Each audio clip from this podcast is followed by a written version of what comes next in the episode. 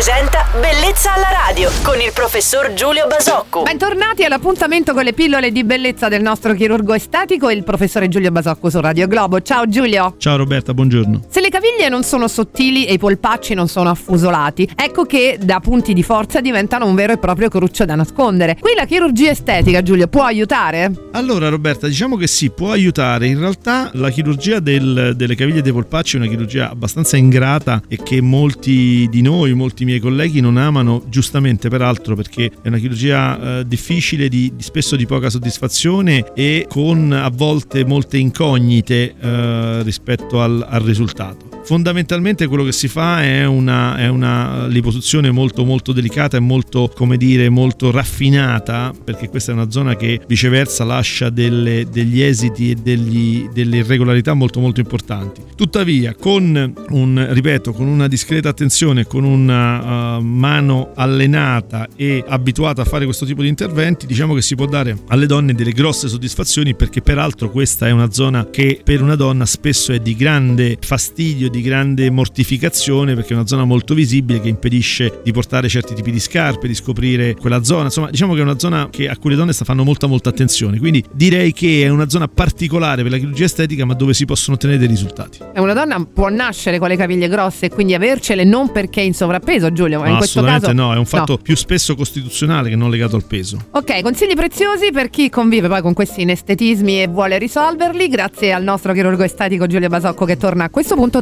domenica mattina su Radio Globo. Buon fine settimana Giulio. Ciao Roberta e buon fine settimana a tutti. Bellezza alla radio.